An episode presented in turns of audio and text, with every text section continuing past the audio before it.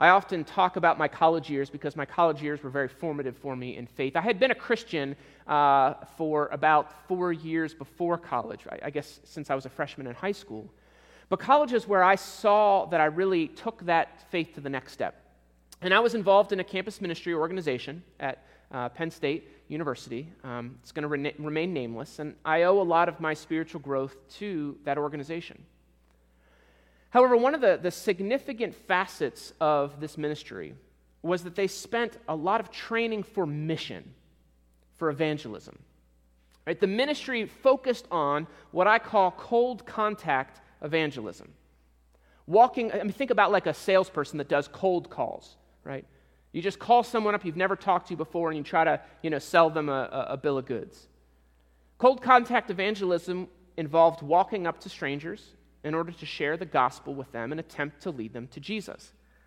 One of the spring breaks I spent with this parachurch ministry was in Florida, and uh, the, the, we were at Pan- Panama City Beach, Florida.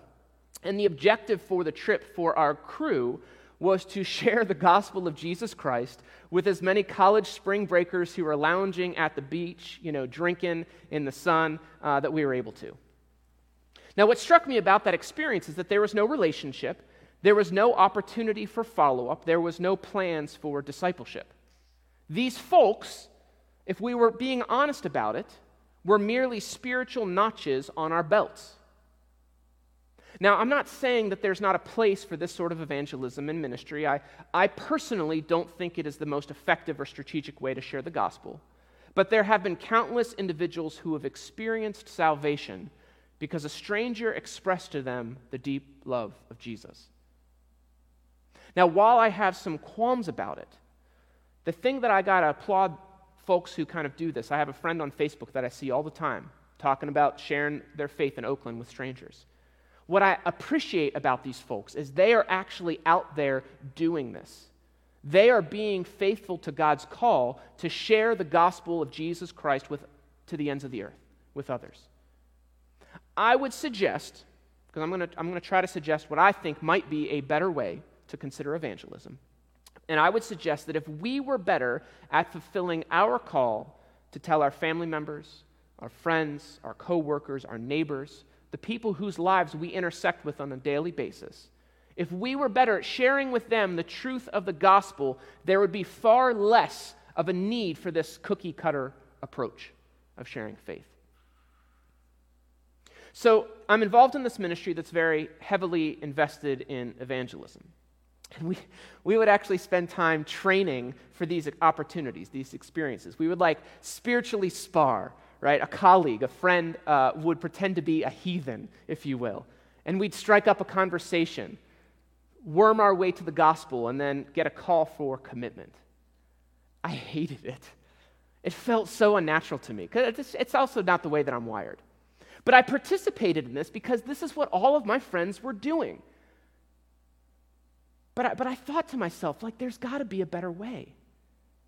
Is this what obedience to God is supposed to feel like? Drudgery, forcing myself. Now, for the past month and a half, we've been walking through a series called The Gospel Centered Life. And we've been examining how the gospel ought to be taking, right? It ought to be the center of our lives, that it, it, that it be center stage in us. And for the first few weeks of that, this is where we started. We started with the goodness of God. We, we expressed God's love for us. I'll find a way to, to get this image every week. Right, the cross chart. That we see the grandeur of God's holiness, we see a growing awareness of our sinfulness. We take an accurate stock of our shortcomings. And we see that cross of Christ that closes the gap looming larger, growing more prevalent in our lives recognizing more and more just how much God loved us to close that gap. Now, the last couple of weeks, we've been focusing more, we've shifted a bit front to this, this word in the church called sanctification. The process by which God brings more and more of the characteristics of Jesus into our lives. But up until this point, our conversations have been focused almost entirely of inwardly, the inward walking, working of the gospel, how the gospel makes a difference in our lives. But the truth is that the power of the gospel is not meant to be a private reality. It's not a commodity to be hoarded. It's something quite naturally that we do, unfortunately, when we sense that supplies are limited. You know, for instance, this year I've, I've heard, I don't know if you guys have heard this, a bunch of news reports have said that uh, Christmas shopping might be a little bit tumultuous this year. They're encouraging everyone, like, do your shopping now, because if you show up like December, you know, 20th to try to buy stuff for your kids, you're going to be, uh, or each other, maybe, I guess your loved ones too, um, you're going you're to approach a store with a lot of empty shelves. Because right? there's, there's pandemic supply chain breakdowns right now. And so when the resources in front of us are limited, we have a tendency to try to hoard those things, right? Like the toilet paper famine of 2020, we saw that full and clear. But the love of God is endless, it is infinite, right? We don't need to worry about withholding it from others to make sure that there's enough left over for us. This joy, this reality that we found for ourselves needs to, it ought to be shared with others as God renews our hearts, that's what we've been talking about for the last six weeks. As God renews our hearts, we ought to be compelled to love others around us with that same love. In short, while the gospel is working its transforming objective within us, the gospel also ought to be propelling us outward. So, this morning we're going to be talking about how the gospel lends itself to mission. Now, here's how the gospel centered life defines mission they say mission is anything that brings gospel centered renewal and redemption to people, places, and cultures. Anything that brings gospel centered renewal and redemption to people, places, and cultures. As God is at work on us and in us he is also working through us to see his gospel centered kingdom spread in the places where we dwell, where we find ourselves.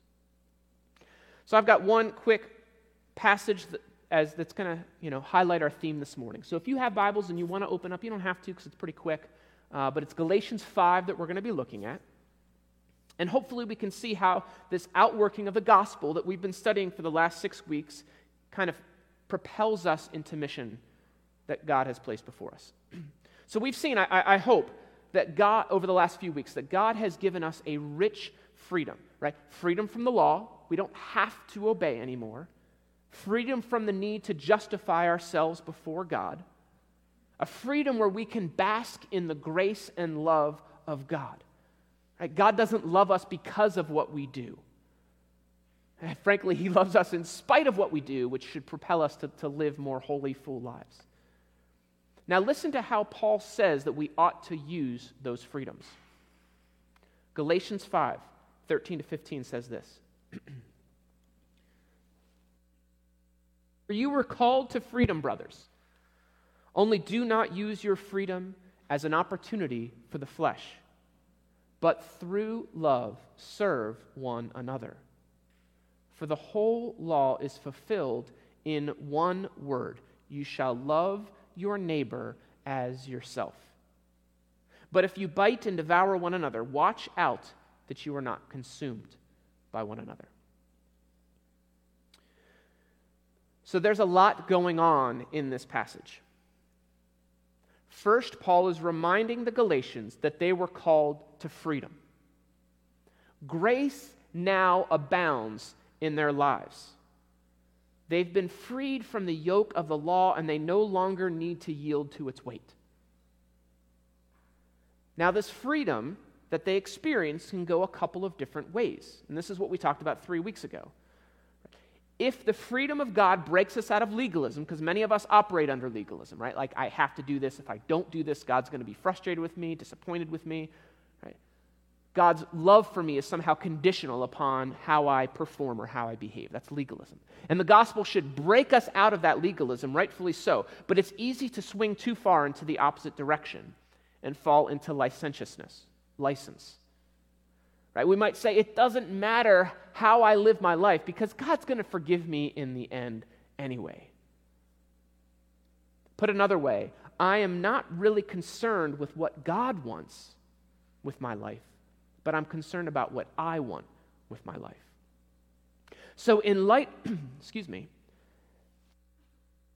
in light of this freedom, Paul is reminding the Galatians that they have been freed not for their own benefit, but they have been unlocked to love and to serve others. And then Paul elaborates by stating that the entirety of the law, which is a very interesting th- thing for him to say, that the entirety of the law is summed up in our command to love, in the command to love our neighbors as ourselves. I, I would argue that that's only half of the command, right? Because as Jesus said, right, the two greatest commandments are not just love your neighbor as yourself, but first and for- foremost, that's Shema in Deuteronomy 6. Hear, O Israel, love the Lord your God with everything you got heart, soul, mind, and strength. Perhaps you could argue that Paul here is saying when you are loving your neighbor the way that you ought to be loving your neighbor, it is a reflection of your love of God. And so by loving your neighbor, you are inherently loving God as well. I don't know, but we're not, we're not here to completely hatch that passage. What I'm trying to connect for us here is that the gospel intersects not just with our individualistic lives but also has a component of propelling us into service for others. Now, I got, I got an image. I have an image for us to consider this. I know it's a little hard to read, but I'd, I'd like to break it out for you. You have the gospel of God's grace here in the middle of the, this image. It is the foundation of the transforming work of God. That left circle that you see represents what is going on inwardly, how God is at work reforming our hearts. The right circle showcases the outward focus of love for God and neighbor and others. Now, as you see these, as you look at these two circles, I hope you see that there's some symmetry between them. Right? Those inward and outward cycles follow the same pattern. So let's take a look. So, just to recap, this is basically what we've talked about over the last two weeks. Inwardly, we see our sin, right? We reveal both those surface sin as well as the deeper heart idols. We acknowledge that there is a problem. Then, secondly, we repent. We turn away from those sins and we exercise faith by believing a gospel. Remember last week I said the gospel, that the Christian life is less about doing and more about believing. How are we trusting the promises of God? Acknowledging that we are ultimately powerless to change ourselves. And we invite the Holy Spirit to begin that process, incremental, but that process nonetheless of transformation within us. And then, at the top of that, as we experience that change, we experience joy. We acknowledge God is working in on, working in us. And so we respond in worship, you know, continue to the process by diving back into God's grace. So that's the, that inward cycle. Now, the outward cycle is really the same rhythm. The first phase is one of visibility. As we saw in the Galatians passage, God has granted us freedoms for the purpose of loving and serving others. So, from God's grace, we are unlocked to see opportunities that we have to love and minister to others. These opportunities are the heart of mission. They are spaces where the overflow of God's grace in us can bring renewal and redemption to people, places, and things that we interact with regularly. But for any of us, it doesn't take us too long in this space to realize we are, we're a mixed bag of desires. We lose steam. We either respond out of guilt, knowing that we should love this person, even if we don't feel like it, or we jettison any responsibility. It's so easy to respond out of either obligation or denial. This was my experience with evangelism in college. Either I did it begrudgingly, forcing myself to joylessly comply, or I said, forget it, and I kept the gospel to myself. And I would argue neither of those flows adequately from the gospel. Right? Just like that inward path, I need a change of heart. I need not just behavioral modification. So, phase two on that outward cycle says dying to self and stepping out in faith. But to keep it parallel with what we talked about last week, I, I want to say that in that phase, we repent of my heart motivations that hinder my love for my neighbor. In a moment, we're going to look at a case study, um, and we'll look at that phase a little bit more fully. But a lot of these heart motivations that might keep us from loving our neighbors adequately might parallel some of those heart idols of personal sins that we talked about last week. Right? There's not a one size fits all model here but, here, but this is us turning to God, recognizing our need for transformation, and asking Him to get that work moving in us because we sure as heck can't do it ourselves. As we begin to see our desires for our neighbors change, we rejoice at the opportunities presented to us and double back down into God's lavish grace. All right, let's try to take this abstract concept and make it more concrete. Right? As we consider what it means to love our neighbor, which I would say is the beginning of this concept of mission. I want you to imagine, each of you in this room, I want you to imagine one of your literal neighbors. Think of someone who you, you don't know very well. It works even better if you bring to mind someone that you don't think you have anything in common with. So think of someone. Maybe someone who lives across the street, next door. I guess it could be someone who is a coworker, who is the cubicle next to yours, whatever it might be. Have someone bring someone to the forefront of your mind. Now imagine that this week God has tasked you with finding an avenue to showcase his love for them. Right? God wants you to be his PR agent to this person on your block or in your office. Now, hopefully, that doesn't sound like too much of a stretch because I feel like that's what Jesus' MO was for us in our daily lives. That's what he wanted us to do. So take a moment. God wants you to showcase his love to that person. How would you do it? What would that look like? Now, I'm willing to go out on a limb here and say that many of you, when thinking like, almost, I'm, not advocating for cold contact evangelism, but it might feel like that a little bit. You might be like, I don't even know where to begin. Like it sounds scary. And the idea of going and forming a relationship with a stranger out of the blue can feel like death. Unless you're one of those uh, oddballs who resonates with the expression that strangers are just friends waiting to happen. I don't know if that might be any of you. I don't mean to call you an oddball. Right? That quote, um, I, I, was, I was Googling it because I was like, where did that quote come from? And uh, the internet says it comes from Napoleon. I have no idea if that's true or not, but we all know that he was like a special type of person. My point is this given, if, if we were given a direct task from God to utilize an opportunity to love our neighbor, which I, again, that's purely hypothetical, but I, I hopefully it's a little bit more concrete than that. Like, I think that is what God's call for our lives is. The truth is, if we, if we feel that call, many of us aren't going to relish that task with a lot of joy. It's going to be uncomfortable, especially if we don't know that person very well or we have nothing in common with. Like, how do we even begin to, to launch into that conversation? Right? This is the moment where you're like, big gulp, eh? No one. Dumb and Dumber, sorry. Quote. Right? We feel awkward. I'm awkward. I don't know how to, I, I like can't small talk with people. So, so, so where do you go with that? How do you live out this call of God when you're just like, I don't want to do that at all? So when we have this opportunity, we approach a crossroad.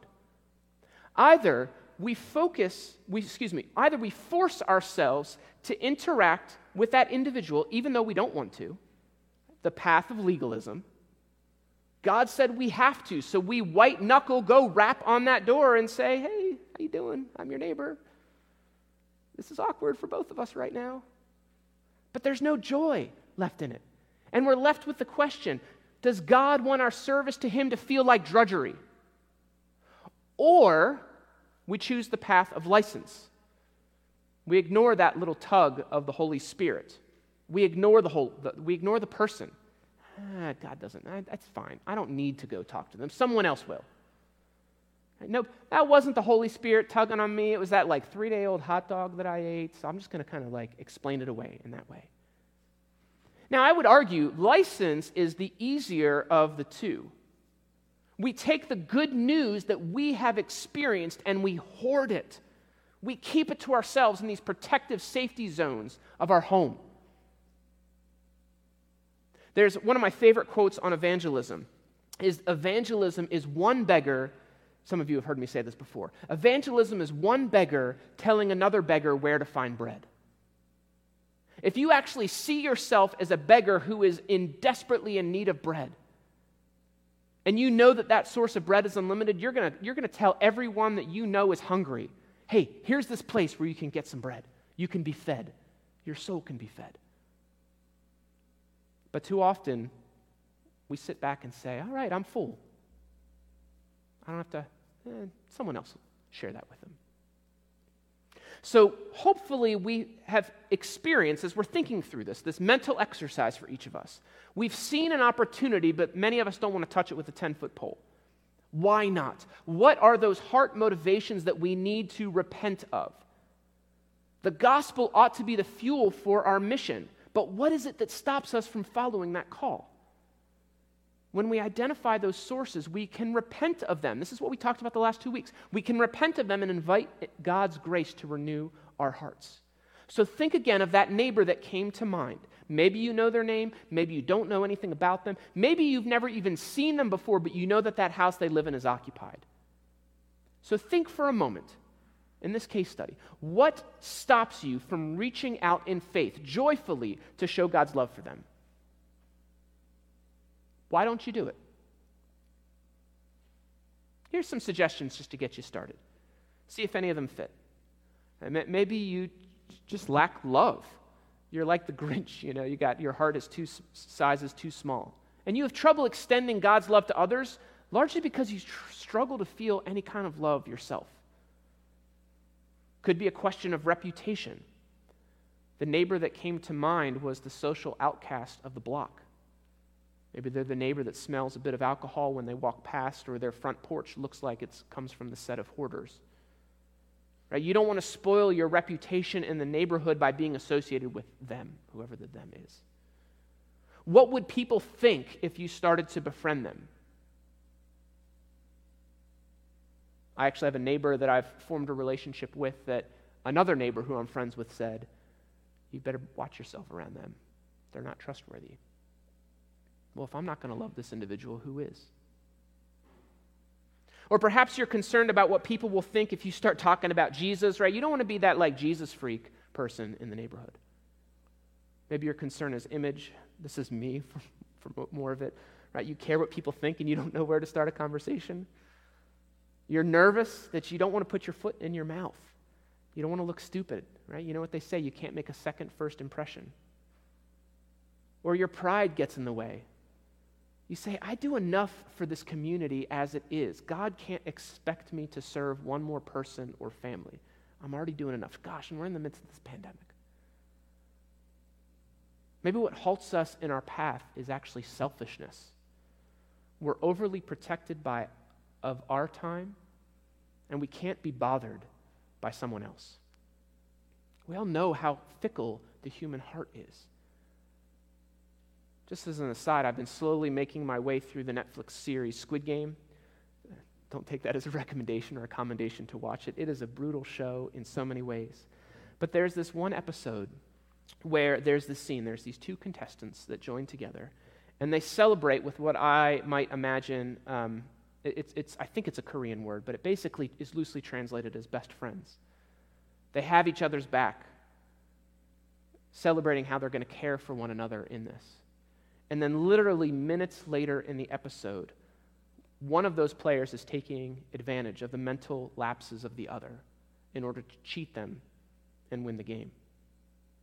The sudden switch in character when I watched it was just like giving me whiplash. It was so shocking to me, although it shouldn't have been surprising, but shocking to me how we can go from I love you, you are my best friend to I'm going to do anything that I, you know, I can do, I'm going to do anything I can to win at all costs.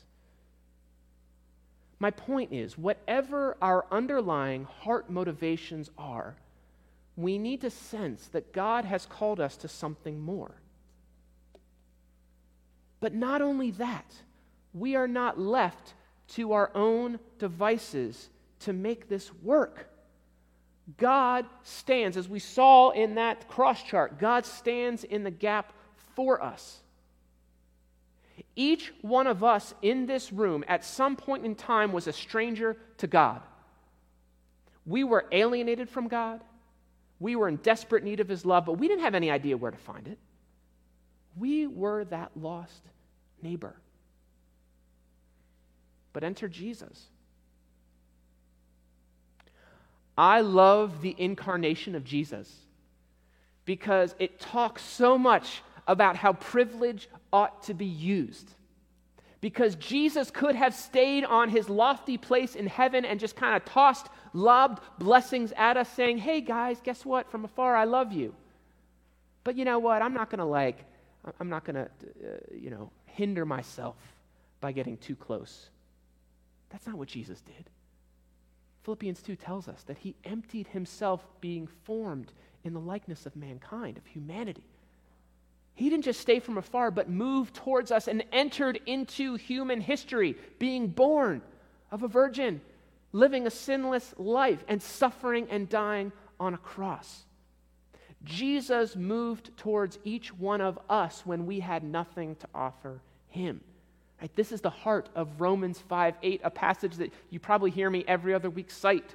Because God showed his love for us that while we were still sinners, Christ died for us. Jesus closed the gap that we are so hesitant to accomplish ourselves.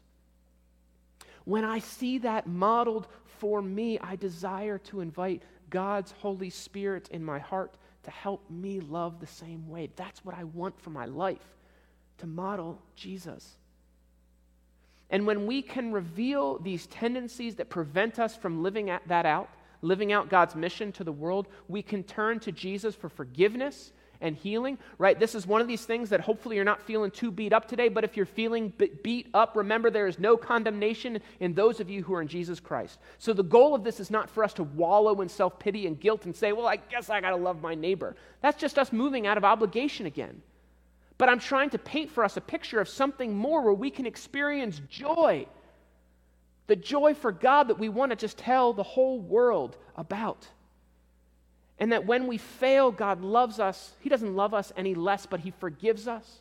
And when we invite Him to into our hearts, He can work that transformation. He can heal our hearts so that we respond out of love and not of, out of guilt or obligation for our neighbor.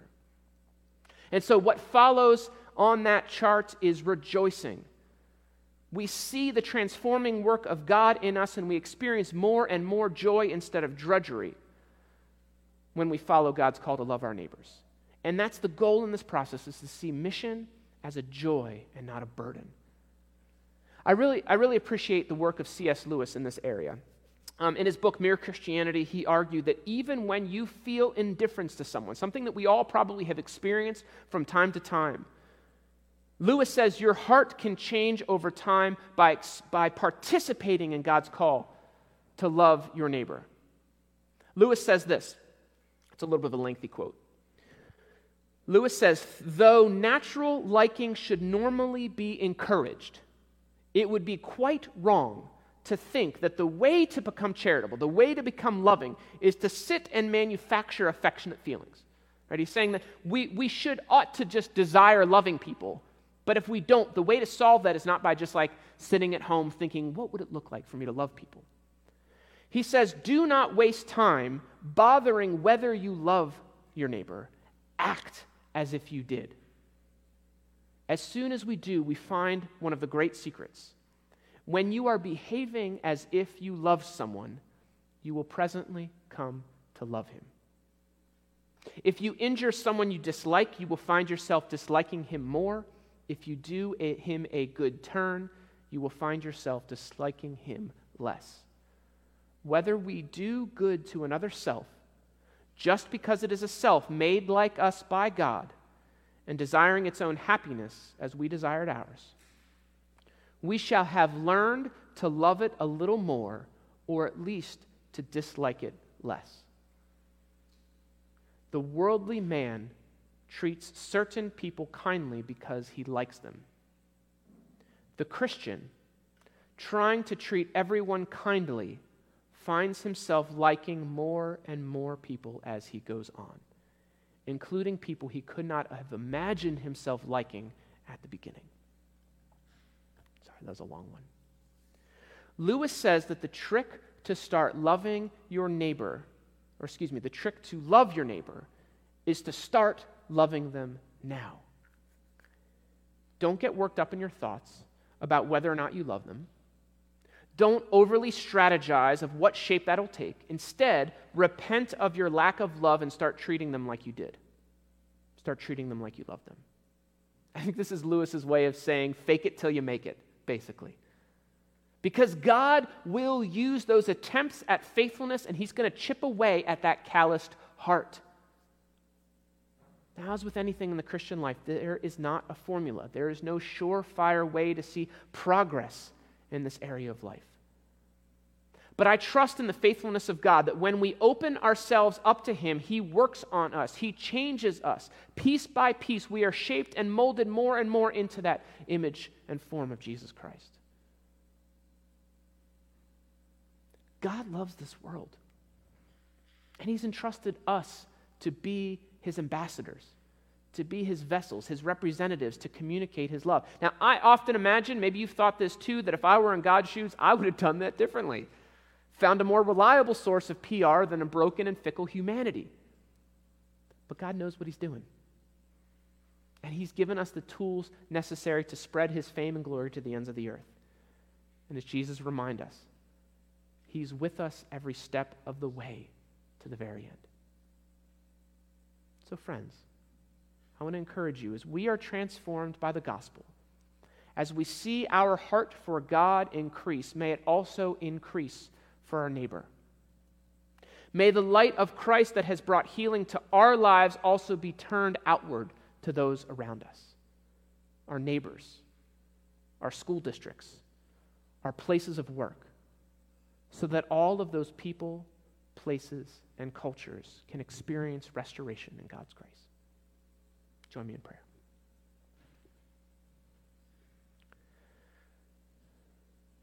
Lord, mission is one of those elements of the Christian life that is difficult for many of us. We read passages like Ephesians 4 that lists these, these offices, and we see the gift of evangelism, and we think, I don't have that gift, I'm off the hook. But God, you have put in each one of us a responsibility to love those around us, to point to you in our daily lives. As Eugene Peterson said in the message, to be salt and light that brings out the God flavors and the God colors of the world so that all might see you. Lord, we turn away from the selfishness, the reputation, whatever it is that we feel that hinders us from going up to that person that you put on our heart. We turn away from that and we invite you, we ask you, we beg you to come and send your Holy Spirit to give us that measure of motivation that we need to get out of our comfort zones and love others. To love others with the same love that you have shown us as you close the gap from heaven to earth to showcase your love, Jesus. Thank you for your love. May we see it more and more in our lives and the lives of others. Amen.